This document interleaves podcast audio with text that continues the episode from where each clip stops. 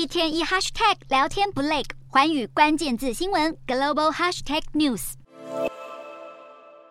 对于美国和南韩近来的联合军事演习，北韩频频做出大动作回应，不止单方切断通话进行核武测试。过往半年召开一次的中央军委扩大会议，更已经连续开会三个月。根据官媒朝鲜中央通讯社报道，金正恩十一日在中央军委扩大会议上表示，将采取更强而有力的实际行动，扩大北韩的战争遏制能力，以应对美国和南韩的侵略行动。除了召开会议，北韩八日又再次的进行军武演习，测试具有核武能力的最新水下无人机。日前也多次试射导弹，动作频频。朝鲜半岛情势恶化，南韩政府更谴责北韩连续多日单方面拒接南北共同联络事务所和东西海域军事热线的例行性通话。这是自去年十月四日以来，时隔六个月首次无法通话。为了应对持续升温的北韩核武威胁，美日韩除了召开记者会共同谴责，也在三日、四日进行联合军事演习。根据韩联社分析，金正恩所说的战争遏制力量，应该就是核子武器。另外，北韩在二月和三月都有召开中央军委扩大会议，这个会议过往通常半年召开一次，目前已经连开三个月，可见金正恩认为当前朝鲜半岛局势相当紧张。